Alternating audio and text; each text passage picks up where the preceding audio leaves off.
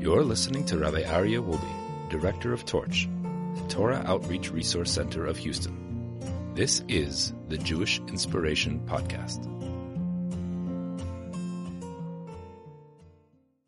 Way number seven is with humility.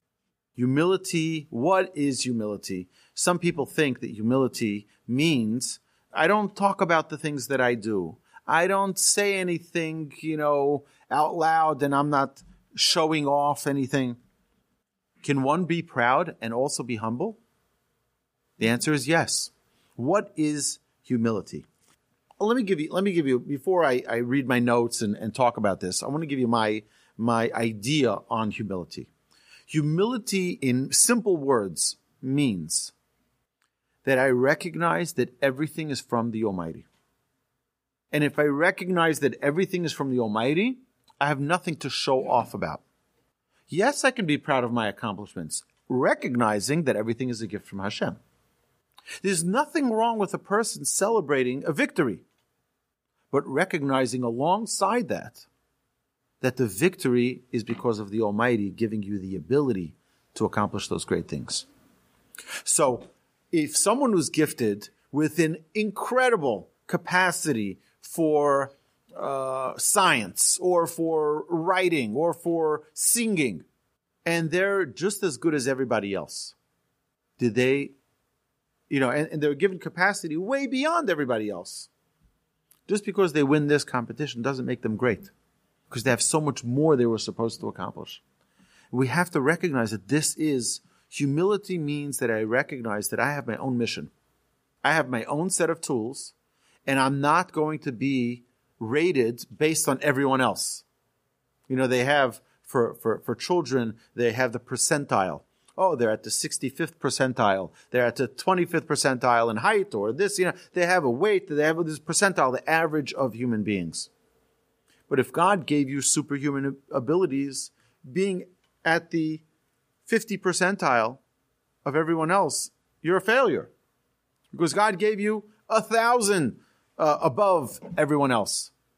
And a person needs to recognize I have my responsibilities, and just because I'm equal to everyone else doesn't make me okay.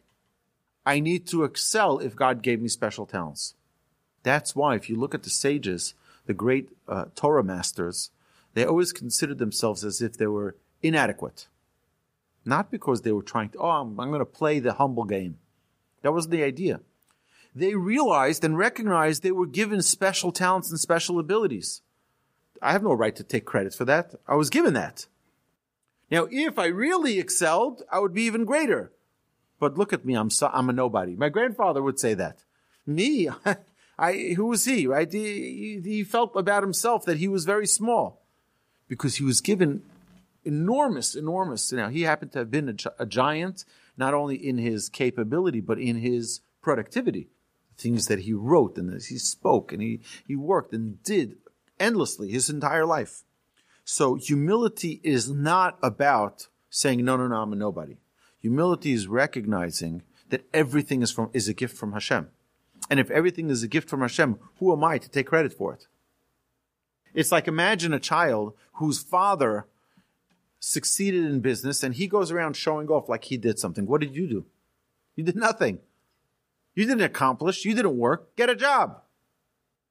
I will say, I know this is not a Torah source, but I think it's a very good example that's being set.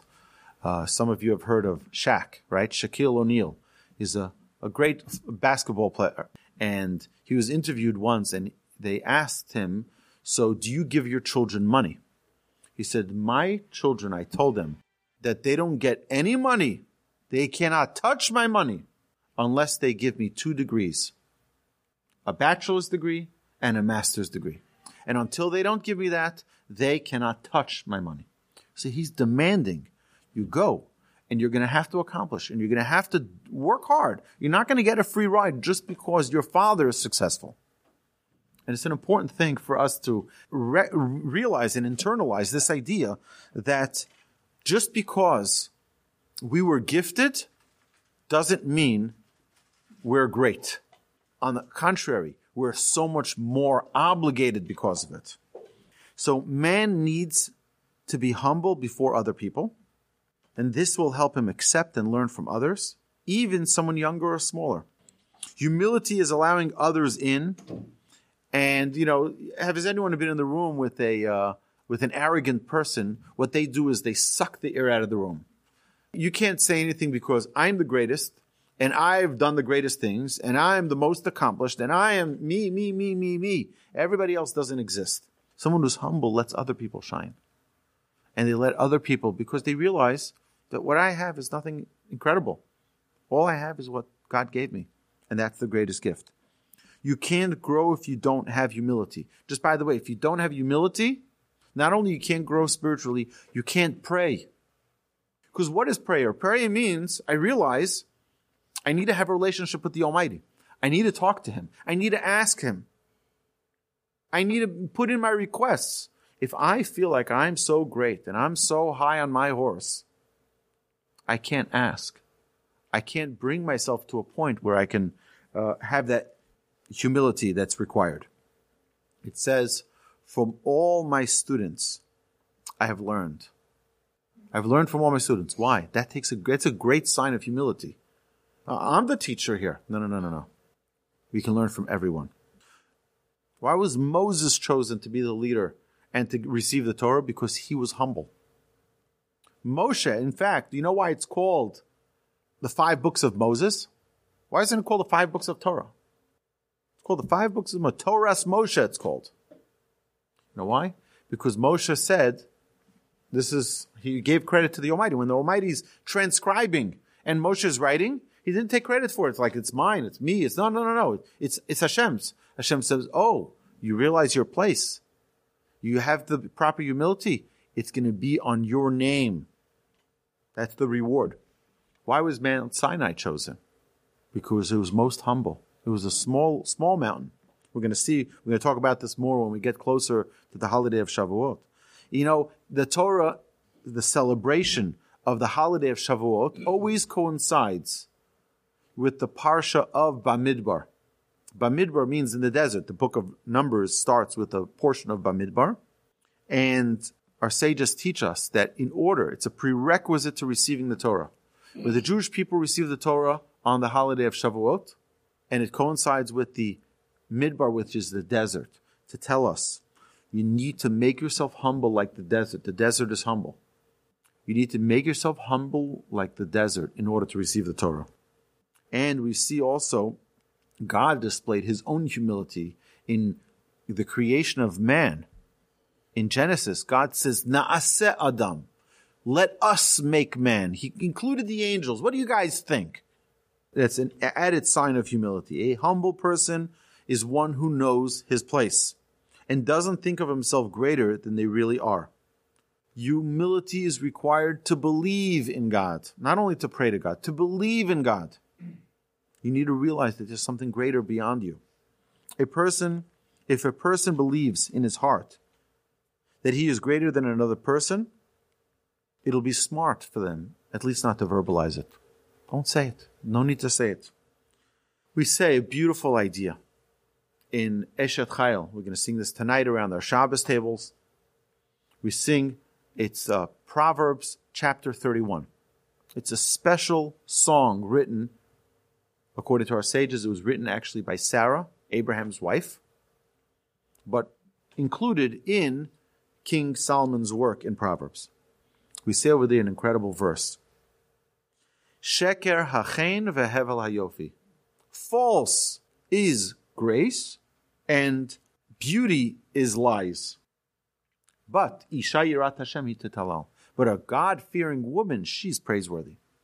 What is grace and what is beauty? Grace and beauty are things that you either have it or you don't. You either got it as a gift from the Almighty or you don't. Our sages tell us what Proverbs is teaching us here that to praise someone for their beauty or their grace, what did they do to accomplish that? Nothing. Nothing. They didn't do anything to accomplish it. Praising that is false. That's a lie because they didn't do anything for it. But Ishairat Hashem, someone who's a God fearing person, that takes hard work. That is praiseworthy. That is something we praise. You see someone who has a challenge with anger and they're able to overcome it. That is something that deserves a party, a celebration, because that takes hard work. Use your skills and talents and remember that they're a gift from God. You know, I remember one of my favorite heroes as a child was the great pitcher Mariano Rivera for the New York Yankees. He has the world record in the most closes, the most saves. He saved the most games. Uh, an incredibly talented, and uh, he came from a very, very poor background. And when he retired, when he had that last pitch, the last game that he played, he was pulled off onto, you know, in front with a microphone. And they're like, how did you do all this? And how did you accomplish your great uh, career and all of these milestones that you, you've shattered all the records? You know what he said? I said, the most, it's the most beautiful thing. He said, don't, don't, don't, don't make me like I'm some hero. He says, this was a gift from God. He said, I can show you the pitch exactly the way I throw the pitch, but God has to bless it. There are many people who can throw the pitch exactly the way he does. They have the exact technique that he does. But you have to have the blessing of God. I think it's a very, very important, especially someone who's accomplished so much. You hear people in football, uh, you know, uh, so how did you uh, catch that football? You know, we do a lot of practice, and you know, you know, it's like many years I've been working on this. Me, me, me. You hear them talking about I and and, and me, right? And there's sometimes people say it has nothing to do with me. This is a total gift from the Almighty. And it's a very, it's a very important lesson for us to, to understand. You know, in the temple, there were two families who were extremely, extremely gifted. One that knew how to sing so beautifully, and another that knew how to bake the bread for the showbread in a very, it was a very special skill that was needed. So one family, that was their talent, and the other was the, and now one of those families was asked outside of the service of the temple, you know, can you share your recipe for the uh, challah? And they said, sure, no problem. Here's the recipe. And they gave everyone the recipe, no problem. But the family that knew how to sing really well, they were asked, can you sing for, you know, my, my, my son is getting married. Can you guys come? They're like, no, no, no. We, we're not, we're not sharing the gift that we were given. It was all taken away from them. You're making it yours now. Oh, now it's yours. You own it. It's a gift. Humility requires us to recognize that everything we have is a gift. Humility generates truth and objectivity. Humility is freedom. Humility is pleasure. You know what arrogance is? Pain. I need to always show off. I need to always, it's because I'm in pain. It's, it's trying to fill and cure a, a an illness, so to speak, that, that, that, that a person has. Humility enables you to embrace others. Humility deepens your relationship with God. I remember a story I heard from uh, Senator Lieberman. He spoke at an event here in Houston, and he said a brilliant, brilliant story. He said the morning after he and Al Gore lost the election, he was sitting on the porch in the back of his house in Connecticut, and Senator Lieberman is reading the paper, drinking his coffee. And his wife turns to him and says, Don't worry, Joe. In this house, you'll always be vice president. really fabulous. But, you know, there's a story told about Rav Moshe. It's one of my favorite stories about Rav Moshe. You're talking about Rav Moshe Feinstein was the greatest Torah scholar probably to ever step foot in the United States. And he lived for many years in the uh, Lower East Side. And a woman called him up on a Friday afternoon.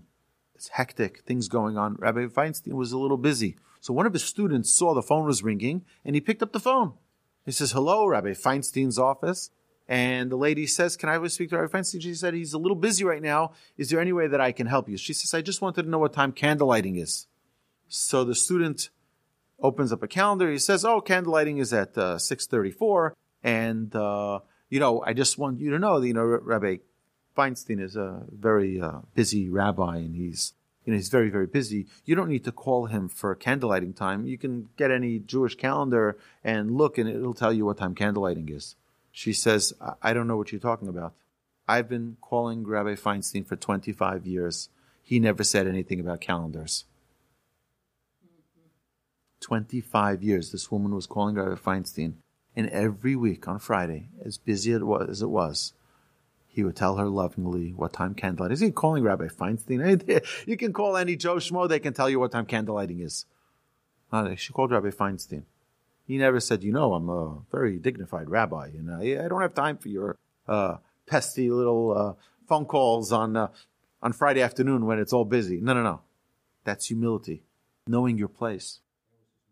I want to share with you one more personal story that I witnessed myself my great aunt, her name is Bambi, and she was the head midwife in Shaare Zedek Hospital in Jerusalem. And she delivered babies for over 50 years. She delivered over 40,000 babies. Really an incredible woman. And she delivered me when my mother gave birth to me, and she delivered my son when my wife gave birth. And, you know, of course, she was retired already by the time my son was born, but she um, she would come in and everybody knew her. Uh, you know, oh, Bambi is like she was like the the head midwife of Shaare Zedek Hospital. I mean, everybody knew her.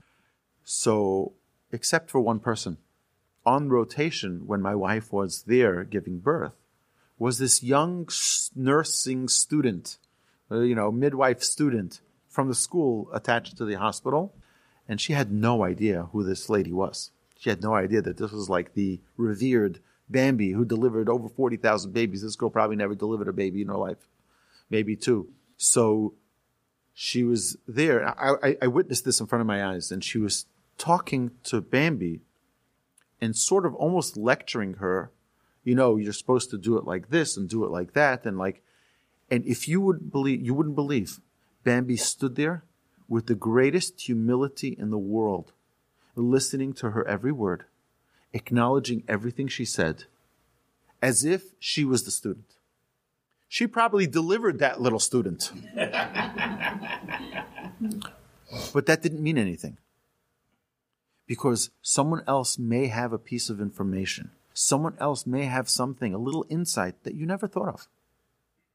Don't think like you're too great. Oh, I am the big doctor, the big hero, the big, you know, whatever it is. And I can't hear from anybody else listen to everyone with humility. I want to just add one more little story. I remember when I was in yeshiva, it was, I was probably 15 or 16 years old, and we all together, the entire yeshiva, made a siyum, a, a celebration for the completion of a tractate of Talmud. And my parents weren't living in, the, in Israel at the time, and my grandfather surprised me and showed up to the party, to the celebration. And my grandfather walked in and sat down right there at the door. So that when the rabbis rec- realized that my grandfather was there, they ran over to. No, come sit at the dais. Come sit in front of.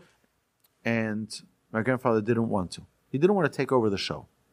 He was there to support me. He was there to encourage me. He, it wasn't his event. He recognized his place.